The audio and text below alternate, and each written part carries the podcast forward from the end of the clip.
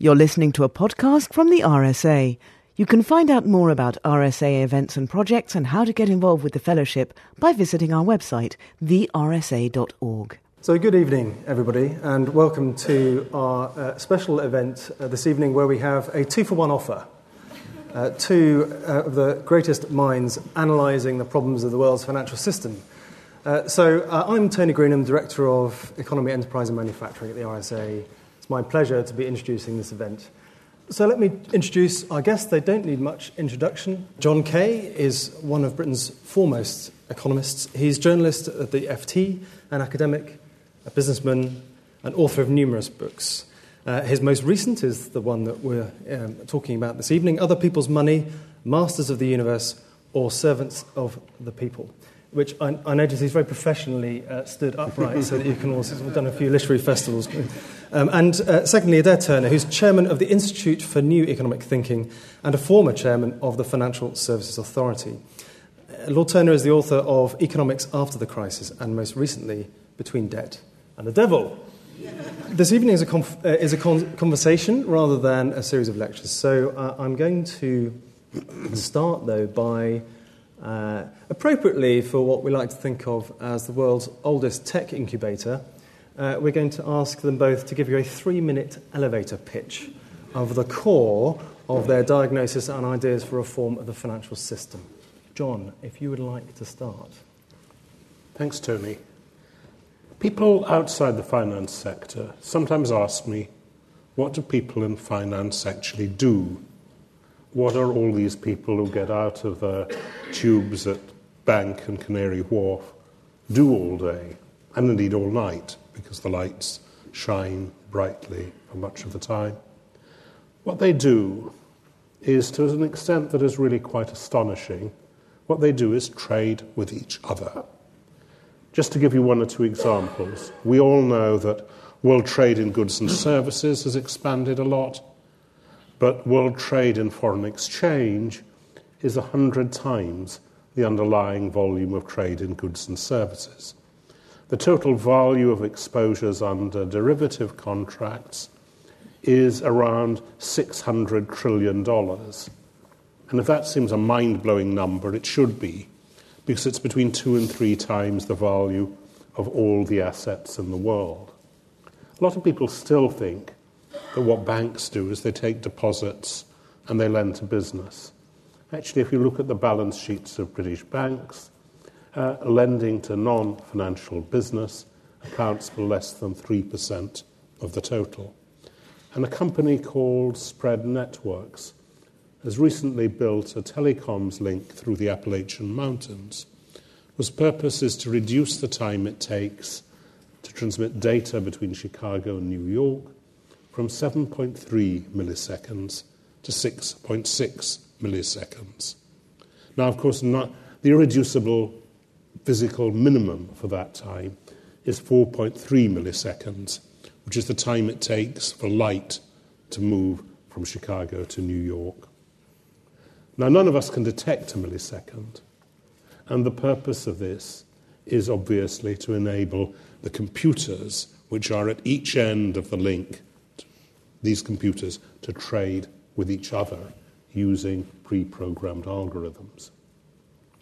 You might ask, and this is a question which I go into in the book, what all of this is for. And it's not a question that has any very satisfactory answer. Because what, is, what we've seen over the last 30, 40 years is a process called financialization in which the finance sector has grown larger, grown more inward looking, and has become more and more divorced from the underlying needs of the real economy. And the real economy needs financial services. Let's be clear about that. Without a financial system, we don't have the kind of prosperity that we've become used to. We need a financial system to operate our payments. We need a financial system to help us manage our wealth over our lifetime. We need a financial system to help with capital allocation. We need a cap- financial system to help us manage risk. But as I've described, over recent years, the financial system has grown and become more, in this sense, introverted. we're not, despite its growth, we're actually meeting the underlying needs of the real economy worse.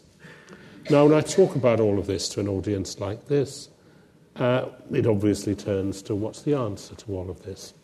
And people typically say what we need is more regulation. Actually, in my view, we don't need more regulation. We have far too much regulation, and regulation is part of the problem rather more than part of the solution. What we need is not to extend yet further the literally thousands of pages of rules which financial regulatory agencies around the world have written. What we need to do is adopt a quite different approach to regulation, which focuses on the structure of the industry and the incentives of people within it. And it's only if we move to a new regulatory philosophy that I think we will answer the kind of problems which I've described. And we should not underestimate the magnitude of these problems. What we're seeing in the political disarray, which we now see in so many countries, is essentially a manifestation of the unfocused public anger about what happened in 2008 and about the role of finance in the economy, which has not gone away and is not going to go away unless we can restore a financial system that actually meets the real needs of the economy for financial services. Thank you, John. Well, we're obviously going to be exploring a lot of those themes, but interesting your point about us having too much uh, regulation rather than too little uh, is almost the perfect point at which to go to you, Adair, because you were the country's senior financial regulator, of course, at one point. So, so um, I think there's a difference of emphasis, perhaps, in, in your diagnosis. Would you like to give us your three minute distillation?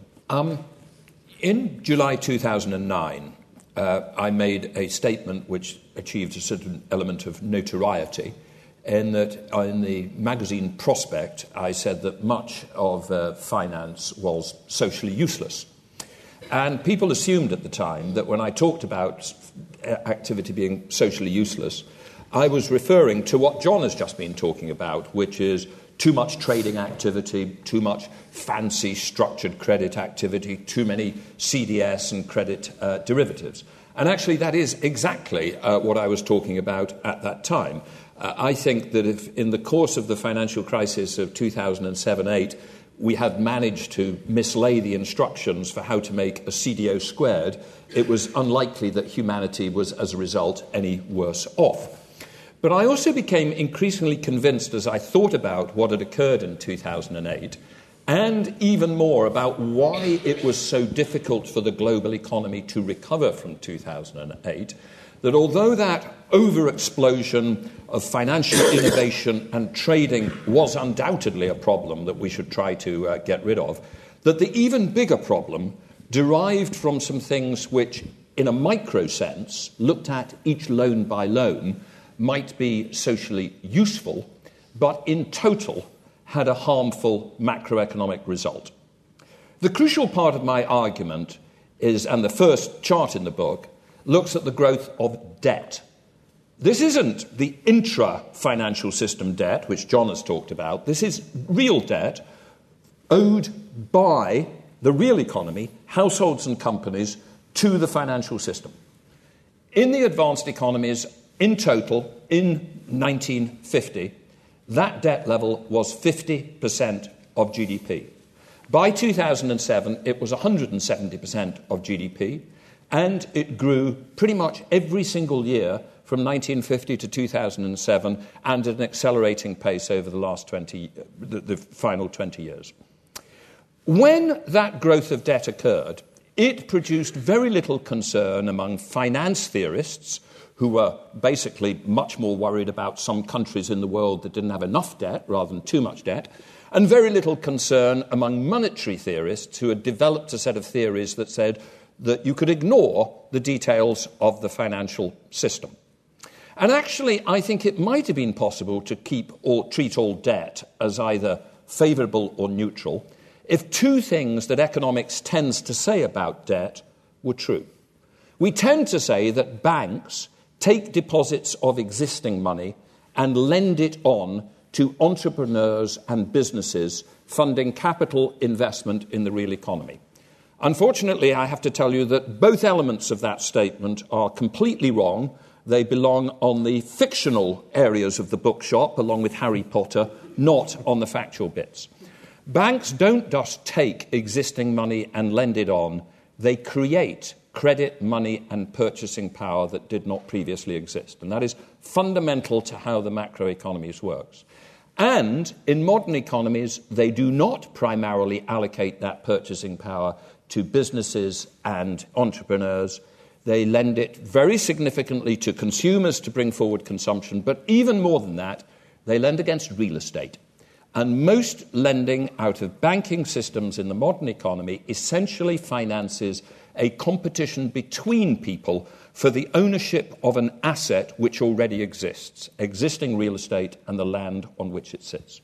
And it turns out that this has some major implications because if banks can create more credit and money and purchasing power, and if they primarily lend out against existing real estate which already exists and which you can't rapidly create more of, because what matters is the specific location, then you unleash these amazing cycles of more credit produces higher asset prices, produces more credit. And this then eventually blows up in a way that a great but almost totally ignored uh, economist called Hyman Minsky uh, warned us about. When it blows up, and if the economy is already has a lot of already has a high level of debt in place, we enter an environment where the debt doesn't go away, it just shifts around the economy from the private to the public sector, and where all our policy levers for keeping demand in the economy going are either blocked because we've got too much public debt, so we don't think we can run fiscal deficits, or are ineffective because we cut the interest rate to zero, but if people have too much debt to start with, they don't respond to that. Now, my book is an exploration of the problems that derive from that. It essentially tries to answer the question why has the last eight years since 2008 been a period of such slow growth and low inflation despite this enormous monetary stimulus of low interest rates, zero interest rates, negative interest rates, QE, that we've chucked at it. I think the fundamental problems are too much debt. What do I therefore think we should do in regulation? I think we need a completely different approach to the combination of monetary policy and regulation. I don't think that we can simply control our economies as the central banks before the crisis believed by saying we'll use one policy instrument, the interest rate, and we'll have one objective, low and stable inflation. Because actually, what we learnt before the crisis is you can achieve the objective of low and stable inflation, but still produce a complete disaster. I think we have to pay attention to how much total debt there is in the economy and to the balance of that debt. I also think we need a completely different approach towards the regulation of the banking system. And here I do largely actually agree with what John says. Here is what my regulation for banks would say it would say banks should normally run with an equity capital ratio of 25%. By the way, before the crisis, it could be as low as 2%. 25%. If the equity capital ratio falls below 15%, then the authorities, the central bank and the Ministry of Finance, can nationalise it without any compensation. That's it. That's my regulation. Thank you. Well, uh, refreshingly uh, uh, blunt in, in, uh, in regulation. The, so, equity capital, of course, being that portion uh, that can absorb losses that the banks make. And if you have too little of it, then the bank is very vulnerable to collapse, hence 25%. But um, you, you, do share common ground uh, on a lot of your diagnosis, certainly in terms of the amazingly small proportion of bank balance sheets that does things that we all might think are useful, such as lending to small businesses. But uh, there's a difference of emphasis on this question of money and credit yep. creation there. Uh, and I noticed that um, that, John, you actually, I think you, you put the phrase money creation in inverted commas uh, in your book. So, uh, can we just explore that? I mean, do, do you accept Adair's description of um, the banking system creating new purchasing power, new money, and that is an essential source of the instability? Or do you not think that's so much of a worry? I don't really. I think this discussion of money creation by banks follows the kind of model of banking that was around 100 years ago. And the financial system we have today is actually much more complicated than that. What we have today, and this was always the essence of what was there, is uh, a system that creates the illusion of liquidity. We have a vast volume of uh, both genuine and the socially useless uh, activity Adair described in financial markets. That's a world in which people believe uh, that they can get their money back from these transactions in a, a few hours or a few days if they want to. And they can do it so long as not very many people want to do it at the same time. That's the mystique on which banking has always been based. We now have a much more complicated system with all these financial transactions, all these financial instruments, uh, and we have the same issue uh, that these instruments are liquid so long as not very many people want to exercise that, and they cease to be when they do. Now, if we think about that, uh, we have phenomenon like that all around the economy.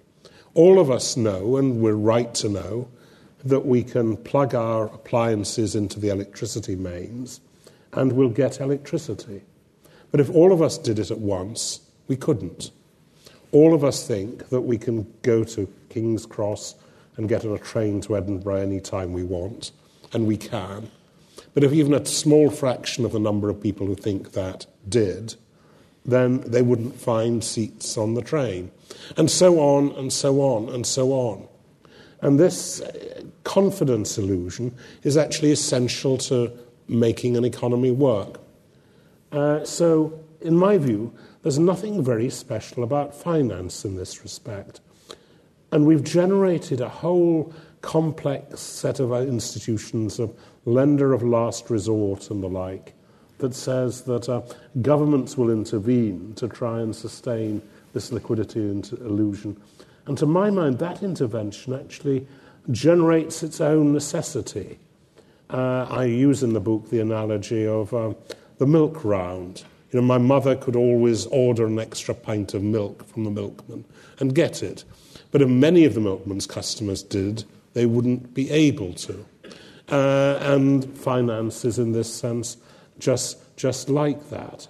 And uh, if the government came in and said, well, if ever there's a shortage of milk, we'll send someone round to deliver extra pints, then what would happen would be the milkman wouldn't have the extra on his milk float, and you wouldn't be able to get it except by the government intervening. And that's exactly what we've done in finance, which is why banks, as Adair describes, have been able to operate on this ludicrously inadequate equity base. And what we need to do is slim down, slim down one side of the balance sheet and raise the equity component on the other, and uh, create less, remove fundamentally the idea that government is going to be there in order to bail banks out. We need to treat finance as an industry like any other. And that's the thrust of what I was saying earlier, and it's the thrust of the kind of policy proposals that are in my book. We need to get rid of the mystique, all the fancy phrases about fractional reserve banking and quantitative easing and these kind of things, and ask what are the goods and services we want from finance and how do we get them.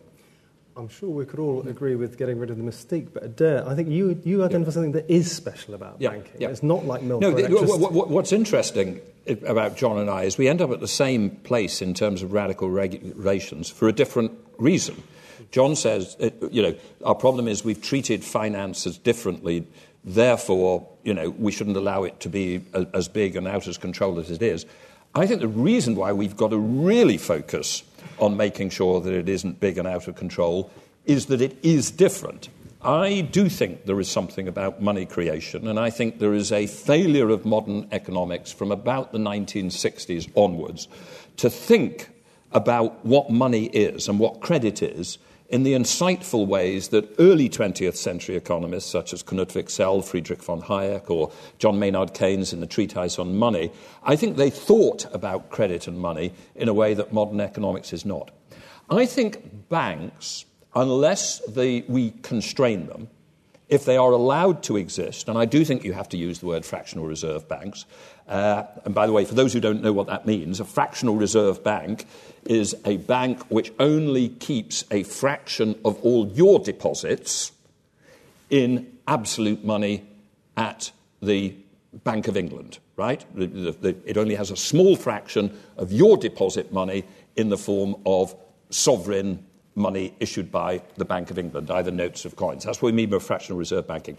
And I think we do need to understand that fractional reserve banks can create credit and purchasing power that didn't previously exist. I think they could always do that when we simply had simple banks which took deposits and lend it on. Because they don't just take deposits and lend it on, they take deposits and then in lending on, they create another deposit. And that caused major problems even when we didn't have lender of last resorts. It caused major problems in the 19th century. It would, it would every now and then cause catastrophic crashes because these independent private banks would create too much private money. Actually, at that time, it was in the form of actual private printed uh, banknotes, and they'd bring the economy weight down. And the point is, a banking system, when it is badly managed or badly regulated, can bring the whole economy down, whereas an individual company, whether it be an auto manufacturer or an electricity company, etc., they can't bring the whole economy down. They can only bring down their particular sector or their particular company. So I, I think, think the classic, I, I think the classic banking system, you know, did create credit and money and purchasing power uh, with major uh, implications. And I think a lot of the thoughtful, most thoughtful people, whom I quote, in the 1930s America, believe that the fundamental reason why America went into a catastrophic crisis after 29 to 33 was an unconstrained banking system in the 1920s, which was creating too much credit, money, and purchasing power. Now, I think that the way we create this credit money and purchasing power has got immensely more complicated.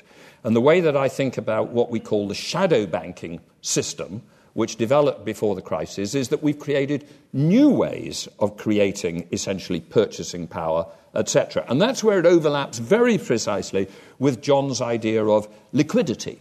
And by the way, we have over iconized liquidity in our financial markets. There is a value in people being able to hold an equity instrument and not always hold it forever, but sometimes to sell it.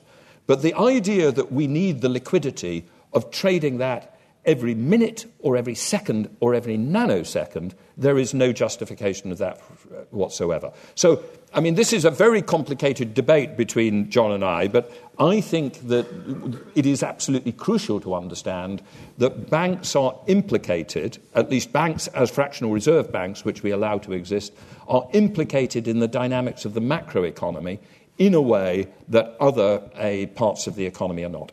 Thank you. Do you mind, John, if we leave that conceptual debate for, for everyone to, to, to chew on when they read your books? Because I, would like to move on to, why don't to have to buy both books, right. obviously, because how are they going to resolve their own point of view? But I, want, but I want a brief moment, Tony, okay, to say that an electricity company can bring our economy to a halt a lot faster than a failed bank can. Well, um, on the other hand, John, I can't think of a single major macroeconomic recession which has been caused by failures in the electricity Because we system. manage electricity well and we manage finance badly. And that's what we need to learn. Our electricity system is designed by engineers with resilience and stability as priorities. Our financial system wasn't designed by anybody.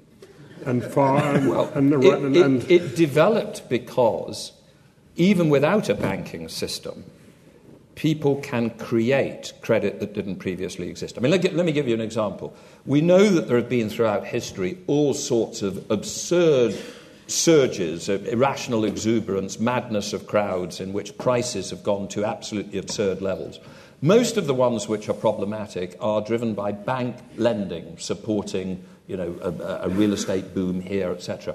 But they can be created without bank lending. They could be created just by vendor credit. The tulip um, explosion in uh, 1630s uh, the Netherlands was not based on the banking system. It was based upon the free generation between people of credit, which led to an extraordinary explosion of prices. So these are freely generating problems which derive from credit. And just remember what credit is, what, what money is.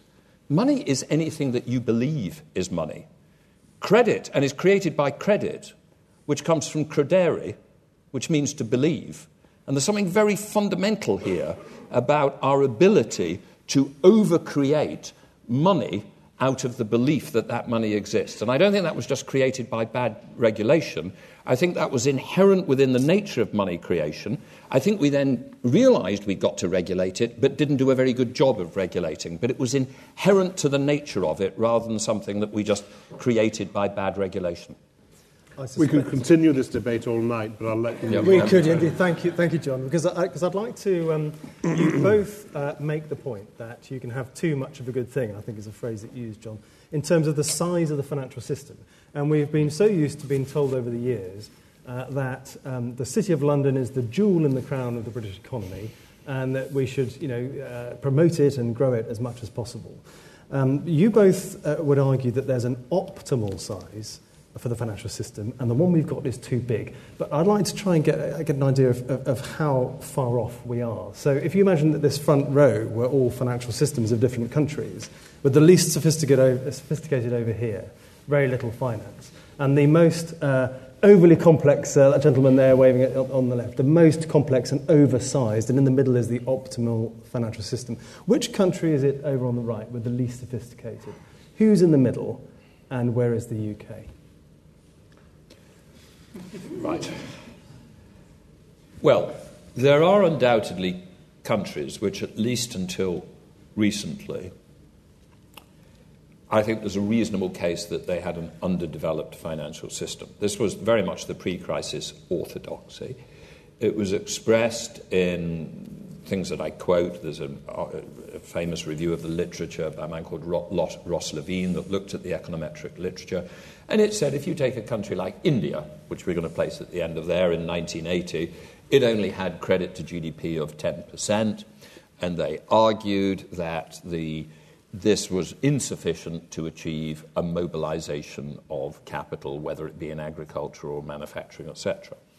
And the pre crisis orthodoxy was India was at 10%, India would be better at 30 or 40%, but sort of assumed that this relationship was linear and limitless, and that ever more financial deepening, ever more private credit to GDP was good. If you look at some of the latest studies that have come out, and I, I wouldn't overstate these because you know it's always, you know, the econometrics only take us so far here. But there's a very interesting study by the OECD last June, which really came back and challenged that assumption that more private credit to GDP was linear and limitlessly good. And it said there's a turning point at about 90%.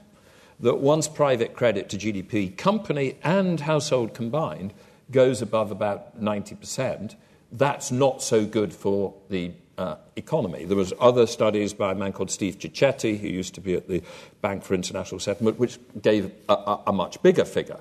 Um, versus that 90%, oh, we're, we're, we're way over there um, in terms of the total level of debt. And I think it is important to realize that there are two separate issues here. One is suppose you get rid of all the over complex links within the financial system, how big optimally should the size of the consolidated balance sheet of the financial system be vis a vis the real economy? Mm. And I believe that our economies are have got too much debt, and that consolidated balance sheet has got too big, and that we've, uh, we are over leveraged societies. There's then a separate issue of how much intra financial system complexity you've, produced on top of that. There are two parts to this. One is we shouldn't be asking what share of GDP we want finance to be, because what matters is not how much of it there is, but what it does. Uh, it's obvious that you can have too little, North Korea, and you can have too much, the United States. And there is something in between. Now, what is it in between? What it is, what it is in between is a financial sector that focuses on the things the real economy needs. And that's managing payments, That's helping us spread our consumption over our lifetime. That's allocating capital, and that's some contribution to risk mitigation. Now, very little of the financial system we have is devoted to doing these things. Capital allocation, actually, and we need to come back to this, is very largely about housing. Most of the debt. Adair is describing is housing related debt. When I said that the, the balance sheets of British banks, less than 3% was lending to, to non financial business. Um, 70% of the lending outside the financial system is actually lending on residential mortgages. Yeah. Basically, what banks do, uh, or the bit of the bank we need, is they take deposits and they lend on mortgages. And the truth is, that's not a very difficult business, and it used to be done rather better by the guys who were sort of towards the bottom of my class at school, who went on to become building society managers rather than go on to universities. And then it was taken over by much cleverer people who did it much worse with a rather complicated mathematics. That's, that, that, that's what we need to reverse. Now, the second point is something I raise in the book under the heading of the British dilemma. Yeah. And uh, Martin Wolf put that rather more crudely than I did, which yeah. is uh, to say that if you discover you have a national competitive advantage in the export of toxic waste, yeah. what should you do? and the answer to that isn't entirely clear. Um, you know, we are clearly rather good at financial services, and most of these financial services are sold to foreigners who shouldn't really be buying them, but they are and as a result of people buying them, then we're earning, uh, we're earning a great deal in foreign exchange and in salaries for individuals involved that would not otherwise be earned. By the way, there's a, there's a fallacy that the City of London produces vast amounts of, uh, of tax. The main tax it produces is the income tax on the incomes of people who work in the finance sector. But since some people in the finance sector earn a lot, that is a lot. But it's that PAYE and national insurance that is actually the big element. And I'm torn both ways uh, right of this. On the one hand, it is contributing to Britain's overall economic strength. On the other, I think of my students, the brightest of my students at Oxford, who were clamouring to get jobs in the financial sector and many of whom did. And I wonder what they might have done if they hadn't been employed in, uh, in these city institutions that might, might actually have done more to make everyone in this room better off. That's the dilemma. Well, in my case, that's working at the RSA, but you can judge whether or not that's contributed more to uh, overall stability. I think it would be great to get some questions from the audience now, from me. So you, sir, definitely had your hand up first. So um, I have a question for the panelists. Um, I run a, uh, an engineering company in the UK, fast growing. Uh, we export 85% of our product to the United States, and uh, we employ a lot of young engineers. And I cannot get more than a £5,000 overdraft from a bank. So the banking system does not exist for me. Now, politicians make a lot of noise about this, but nobody does anything about it.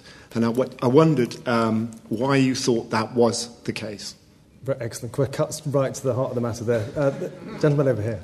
Uh, I wonder how you propose, uh, Adair, to reduce the level of debt and, and John to get rid of all this uh, ridiculous inter-financial sector trading without uh, plunging us into an even bigger depression uh, than we've had for the last uh, century or so. Excellent. And then the third question was that uh, Lady over here. Hello. Uh, I wonder what is your opinion in terms of the quantitative methods that have been used in, for instance, regulation like Basel III, and what's your opinion in terms of the uh, effectivity or efficiency of these methods? Thank you. Okay. Why such political inertia? John. Well, I didn't think that was quite the question, no, no, but, uh, but, it's a question we need to come okay, to in a moment. Uh, I, I, I, think there are two questions. Well, the, they almost all come into one question, which relates to what should happen to the structure of this industry. And in my view, the essence of the structural reform that's needed is to focus specialist institutions. What banks, deposit taking banks, should basically be doing is lending on mortgage. Now, banks used to be in the business of lending to small businesses, and as you describe, have largely exited it. Uh, I think what we need. Right, right. yeah, I didn't. Right. Uh, if anyone thinks it's not insulting to offer you a £5,000 loan, then, uh, well, we can disagree on what is small. Right. But, but anyway, uh, lending to business, and the truth is, quoted companies typically do not characteristically need external mm. finance. Yeah. It's, the, it's the unlisted sector that does. And I think what we need in the future is to have specialist institutions that some are something of a cross between the traditional branch bank and the venture capital industry that used to exist before people discovered they could get large fees for the much easier business of managing management buyouts from existing organizations. I think creating regionally and locally based institutions that specialize in business lending is what we need for that sector of the economy. And as I indicated in my introduction, Business lending is actually quite small relative yeah. to the aggregates we're talking about. It's just it's a very important yeah. component. And that's the reform I would want to see of them. Now, going with that, going with the creation of specialist institutions, is to say that the business of trading derivatives and the like ought to be stripped out of, may, away from mainstream banking. And we do benefit from some activity of that kind but that ought to be undertaken by people who are either using their own money or are using the money of people who are very close to them and who know what is being done with it and are controlling the risks that are being taken. As used to be the case, in, indeed, before 1986 in the city. Yes, exactly. So, in that sense, we need to reverse that aspect of Big Bang and move away from financial conglomerates. And my answer to the Basel question is that this, as I was indicating, is to my mind essentially irrelevant to the problem. We, we could deal with these issues by raising, by demanding more bank capital. But as Adair described earlier, it would have to be orders of magnitude more bank capital and not just a bit more bank capital in, in the way we're doing under, under Basel III. And for the existing structure of, that, of the banking system, that kind of capital simply isn't available. So that comes into structural reform as well. Let me pick up the question about how do we reduce the level of debt or trading activity and um, the regulation issue. Within your question, I distinguish two things. How do we strip out some of the intra financial system complexity? Um, actually, I think we can make some of that go away without any macro problem of a, of a, lack of demand. Because if people just stop doing unnecessary amounts of trading, that has no necessary impact of slowing down the economy. And indeed, by the way, some of this has already occurred. Um, if you had here a major bank active in the trading areas, they would tell you that they are doing much less of it and they would tell you that this had produced a terrible impact on the economy called less liquidity in the government bond markets. Um, I am not convinced that that less liquidity has been a bad thing, and I am rather proud of the fact that one of the reasons why they're doing less of this activity is precisely because, as a regulator and as the chairman of the International Committee on this, we dramatically increased the capital requirements against trading activities, which before the crisis we had set ludicrously low. I mean, if we had set, as I think we had set, equity requirements against straight lending far too low, that was as nothing compared with what we had done with trading activity, where we were allowing people to do enormous trading books on minutely thin slivers of capital. We've dramatically increased that. It has taken quite a lot of this activity out of the system. If you actually look at it, you know, it doesn't, hasn't reversed all that uh, John talks about, but the scale of the bank balance sheets which are with one another rather than the real economy, that has significantly reduced. And I think, you know, there is some success there. I think the much bigger problem is the issue of the debt vis-a-vis re- the real economy. And I think you've got to break that problem into two things. What do we have to do to run economies which are not so reliant on debt in the first place? And then there's a completely separate question what the hell do you do once you've already created too much debt? On the first question, the way I characterize it in this book is this following dilemma. For about 20 years before 2007, nominal GDP, which income, national income in money terms, went up at about 5% per annum. And the central banks were rather proud of that because that enabled a combination of about 2% growth with 2, 2.5% inflation, and they called it the Great Moderation. But all the period that we were growing national income in money terms at about 5, 4 or 5% per annum, we were growing nominal credit at about 10 or 15% per annum. And at the time, it seemed to be the case that we needed this rapid credit growth of 10 or 15% per annum in order to achieve inflation in line with target and a reasonable level of real growth. But obviously, while that might be okay for some years, it can't be true in perpetuity. I mean, if you grow private credit faster than nominal GDP in perpetuity, eventually your system is going to blow up. So part of my book is an exploration of, well, what would we have to do to have economies which grew in equilibrium. And the things you've got to focus on, I think, are first of all, I think part of this growth of credit is deriving out of rising inequality. I think if an increasing percentage of total income ends up in the hands of a small top percentage of the population, then the system only balances if their excess savings, because one of the points about rich people is they have high savings rates because they've got all that they need already, it only works if the savings of the rich people are picked up and lent to middle income and lower income people, but in an unsustainable fashion. There's a wonderful book on this uh, by Raghu Rajan, who is now the Reserve Bank Governor of India. Great little slim book called Fault Lines.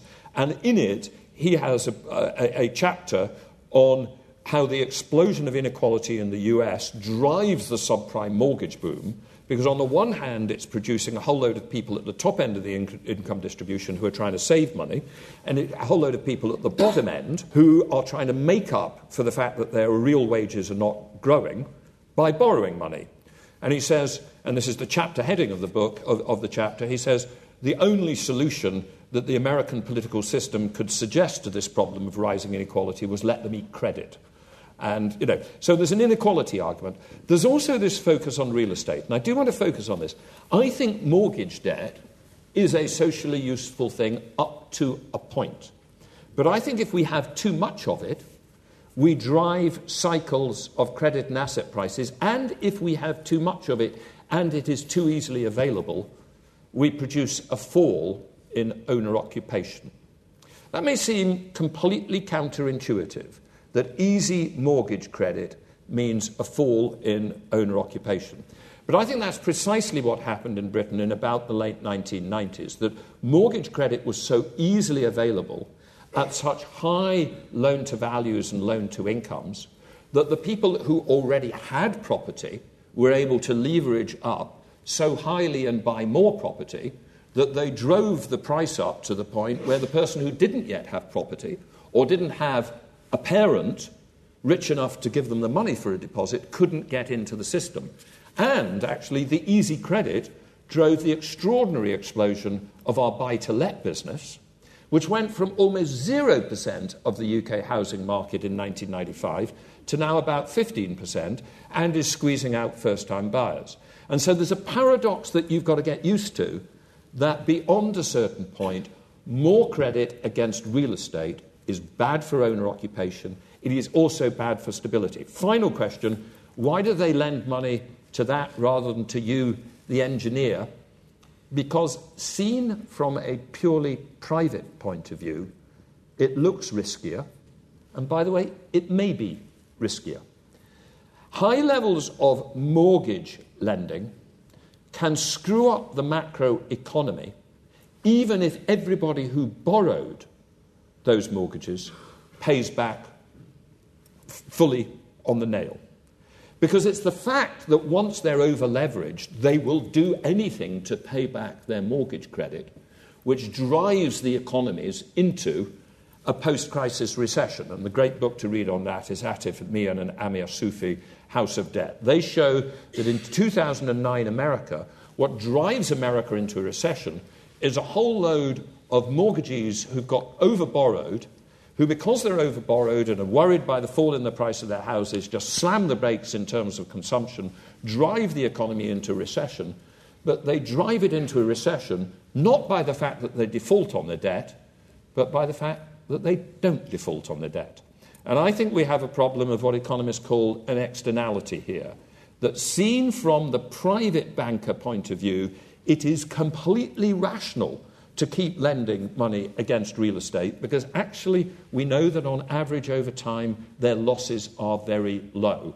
But there's a macroeconomic effect which it will never be rational for the private sector to take into account. And so on things like Basel III, we need to junk the Basel III process, which built on Basel II, by which we ask banks themselves to set their capital requirements according to the riskiness as seen by themselves. And that produces capital weights for lending against prime mortgages, which are a tenth of the capital weight for lending against you. And that may make rational sense for the banker from a private point of view, but it doesn't make sense socially. So we've overcomplicated it and we've over relied on the idea that risk seen from a private point of view is the same as risk seen from a social point of view. It isn't. Dave, can I just draw that point out? Are you saying that to solve the problem of the housing crisis and lack of affordability, building more houses doesn't do it by Oh, no, itself. well, you must think- fix the finance I system think as you well. need to build more houses as well. Yeah, but I think that by itself but, wouldn't But, but solve by the way, you know, there's always going to be constraints on that within a densely populated country in which people care about countryside, etc. So don't imagine you're going to so easily shift it on that. Secondly, what people want is not housing in general; they want housing in particular locations. And the locations which are at the end of the tube lines, which are the easiest commutes, at the end of the railway lines, at the easiest commutes, that are in the centre rather than on the edge, they'll always be higher valued. And if you've got a credit creation system that can create a limitless amount of credit against that, it will drive the price of that up and up and up. So I do think, I think we have to limit loan to value ratios and loan to income ratios in mortgage credit. Look, we have 27 million houses in the UK. We're currently building 130,000 houses a year. Even if there was no additional demand from new households, that means we would be on track to replace the British housing stock every 200 years. I mean, it's blindingly obvious that the source of the real problem in the housing market is that we are not building enough houses, and we haven't been building enough houses over the, thir- over the last 30 years. And there's another aspect of that, which is to say that the largest thing the financial system does in, is, in terms of capital allocation is housing. Now, how much housing expertise is there in the financial sector? The answer is almost zero. There used to be some in the building society world, that has now disappeared. If you went around the city of London and asked people to inform you about the housing market, you would be hard put to find one who had anything to say, except to be very complacent about what has happened to the value of his or her own house in London in the last decade. Can I just make one point, though? It's intriguing, John. I don't think there's a lack of building or over planning constraints in Sweden, which is a lightly populated country. But Sweden still manages to drive, every now and then, extraordinarily strong credit and asset price cycles in the value of central Stockholm real estate. Because even if you build more stuff on the edge of town, there's an extraordinary tendency for people to want to buy the stuff in particular locations. So I think, you know, obviously there's a supply, ease of new supply, but I think there's something. I think there's something different as well, and I think there's something in particular where we need to bring together some really quite separate disciplines of, of, of finance with urban geography. One of the extraordinary strong features of modern economies is these self reinforcing clustering effects in dominant cities.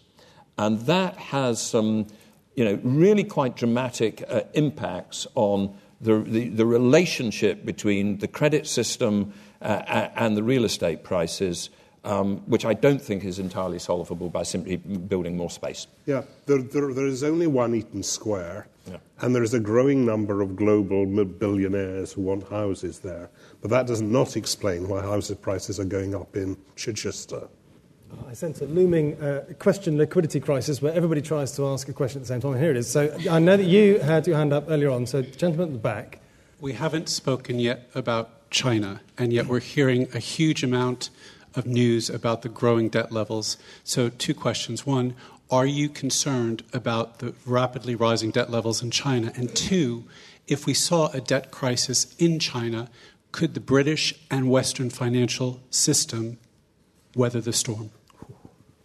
Okay, the China question. Uh, Does a financial transaction tax have any part to play in the solution? Excellent. The financial transaction or Tobin tax. And uh, one more question from the lady at the front here, please. What's your take on the rise of alternative finance, such as peer to peer lending, and what impact do you think it will have on the economy? Brilliant. John. Uh, maybe I'll take the, the last two and leave China to Adair. Um, I, I, I, I, think peer to peer lending actually reverts to being a traditional bank, which I would quite like it to be, or it, or it become, blows up in scams, and it will do a bit of each. Um, right. Uh, can you tell us which ones are which? Or? uh, no, you'll have to work that. The, you, will have to work that one out for yourself. Sorry, the question there was. Uh, yes, yeah. right. Uh, a good question. I would love to have a financial transactions tax if I could invent one that I thought would work and would not simply lead to even more complexity in terms of complex instruments, offshore jurisdictions, and the like. I think as the system is at the moment, it would probably do more harm than good. Okay, China. I've just come back from China for the launch of the Chinese translation of my book, and there is uh, half a chapter on it. And China is something that I've been paying a lot of attention to really for the last uh, three years. I think the first thing to read, and, and in China, there has been the most extraordinary explosion of debt. So, debt to GDP in China, depends which precise figure you look at, but it's basically gone up by 100% of GDP in uh, six years. Uh, it's gone from about, say, 130% of GDP to about 230% of GDP, or another set of figures might be 200, 160 to 260, but either way, it's a 100% increase. And that increase in Chinese debt wasn't just coincidental with our post financial crisis, it was a direct consequence of it. Because what happened was that the, we had created too much private debt in the West. And the Chinese authorities were then terrified, and rightly terrified, in early 2009 that attempted deleveraging by households, particularly in the US, was going to drive a reduction in the demand for Chinese exports. And we were seeing big, big falls in trading volumes at that time. So, to offset the impact on their economy of the advanced economy financial crisis, they unleashed, I would say, the biggest credit boom the world has ever seen. Initially, that was primarily through the, uh, the four big commercial banks and the three policy banks, which are state owned banks, uh, and they're big institutions and they're somewhat directly under control of the Chinese state. And they were encouraged, in a wonderful phrase, to open your wallets wide, and they certainly did that.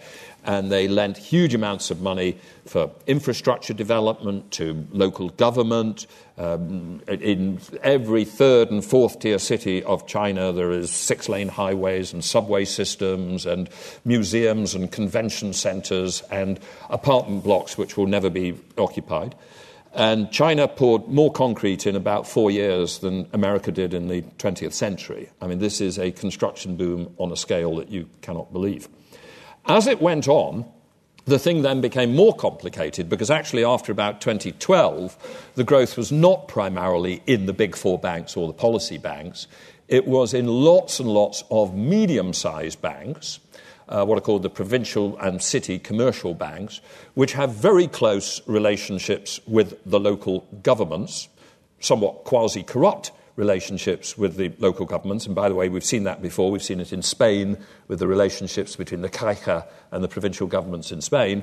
And these networks, the provincial bank lends money to the city, or rather to what's called the local government financing platform, to buy land, to do development, and it lends money to the developers and to the cement company and the steel company, and the cycle goes up and up and up. Two huge problems have resulted from this. I mean, this is a classic thing that we've seen before that once you've unleashed this, the authorities end up terrified of this out of control credit boom going on and terrified of stopping it. They're terrified of stopping it because the number of construction workers has gone up from something like, I think it's 20 million to 35 million. And if they stop the boom, what are they going to do with all these construction workers who can't all, you know, go and you know, uh, do something in the service sector? So they don't know how to quite switch it off.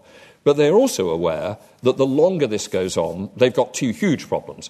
First of all, there's a real economy problem. They are now having a huge misallocation of capital. I mean, the capital of the Chinese people is being wasted. You're seeing this in what's called a rapidly rising incremental capital to output ratio. There's more and more units of capital for every unit of the rise of a, a, a, a income. But also, there is going to be an enormous bad debt problem.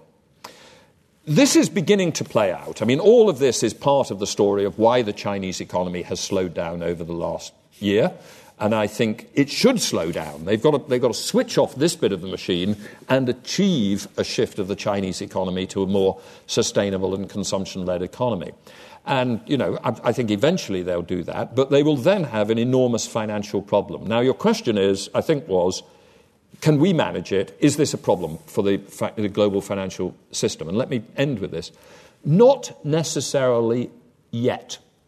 Because at the moment, this 27 trillion or so of debt, because that's what we're talking about, sort of 250, 260% of GDP, and GDP is about 10 or 11 trillion dollars, so somewhere up about 27, 28 trillion of debt two or three times bigger than all of the US mortgage debt, which helped produce a crisis in, in uh, uh, 2008. Almost all of these debt contracts at the moment are between different wings of the Chinese quasi state system. They're from state owned companies to state owned bank, they're from local governments to state owned banks, etc. And therefore, the Chinese authorities have the capacity at the moment to, as it were, do some giant accounting exercises where they write off some debt, they recapitalize stuff. What they will eventually do as a part of this is they'll move a lot of debt to the formal central government balance sheet. Because they'll have to do it, because they'll have to bail out some of these entities to stop a disaster. If they do that within the next couple of years, I think this is containable. What really worries me is if they let this mortgage, this, this credit boom go on and on and on, and if at the same time they liberalize the capital flows, so that a whole load of people in the rest of the world worried about only getting 0% on their German government bonds or their Japanese government bonds go off to China in the pursuit of yield enhancement encouraged to do so by a set of very clever investment banks with a sort of, have I got a product for you? And if we then create a whole sort of net, set of networks between this enormous pile of debt and the rest of the global economy, and if this blows up in 2022, and by that time it's a 50 trillion debt pile linked through a liberalized capital account to the rest of the world, then we could see a financial crisis which, you know, will really be as bad as 2008. So I hope that they tidy this up domestically before they proceed to more significant liberalisation of the capital account, because at the moment I think it's containable within the Chinese system. Well, there we have it. I think um, we have got a little bit over time, but if we could have two really quick questions and two really quick answers, I think we could manage and perhaps we'll just take the, the, the lady here and the gentleman at the front. Thank you. Where's the hope? Oh, well, very good. Where's the hope? And the gentleman next to her. Um, I've noticed you haven't talked about interest at all um, as part of the financial system. I was wondering um, what will be the impact if uh, interest was taken out of the equation, basically. Like I'm, I'm working on a startup which aims to do that, and uh, what would happen in the financial system? If we had no interest rate. Yes. Well, we've sort of got no interest at the moment, uh, and I'm not sure it works very well. Yeah. Um, uh, and the problems it creates for our, our pension system, the problems we, we create for, of exiting from this world are, I think, very real. I have, since I wrote this book, become a visiting professor at the International Centre for Islamic Finance in Kuala Lumpur. And I interface there with a lot of people, professors who obviously come from an Islamic finance direction and therefore would like to believe that we could have a world without classic debt contracts which involve uh, interest rates. Uh, before I agreed to become a visiting professor, I said, look, I, believe there is too much debt in the world. I believe that debt can sometimes be not only the consequence of inequality, but the driver of inequality, which is, of course, the origins of both the Islamic um, prohibition of interest and the medieval Christian and indeed Aristotle's concerns about interest and debt. But I do not think that we can run modern economies without the classic debt contract, which involves a pre specified rate of interest. I think we should have less debt. I think we should control debt creation. I think there's a lot of uh, arguments that it would be better if we had more contracts which were of a mixed debt and equity form. But I think it is a delusion to believe uh, that we can run modern economies without a significant, though less than at the present, role for the classic debt contract. Where is the hope? The hope, I think, always relies on rational, open public debate like we've been having today, right? There are very, very big problems in the global economy. Um, I, I, spent four and a half years of my life uh, as a regulator, and although John and I criticize the radicalism of what we do, I, I, I think we edged forward. I think the global financial system in itself, the inner guts of the global financial system, is much less likely to produce a suddenly developing crisis than it did in 2007 and 8.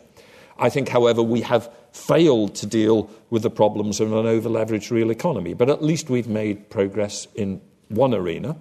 And I think the more people are, you know, engaging in debates and continually challenging, you know, whether we've been radical enough, what are the further, you know, steps required, then in an imperfect world, we are likely to make it somewhat better. And I don't think we can do better than hope that we take an imperfect world and make it marginally better.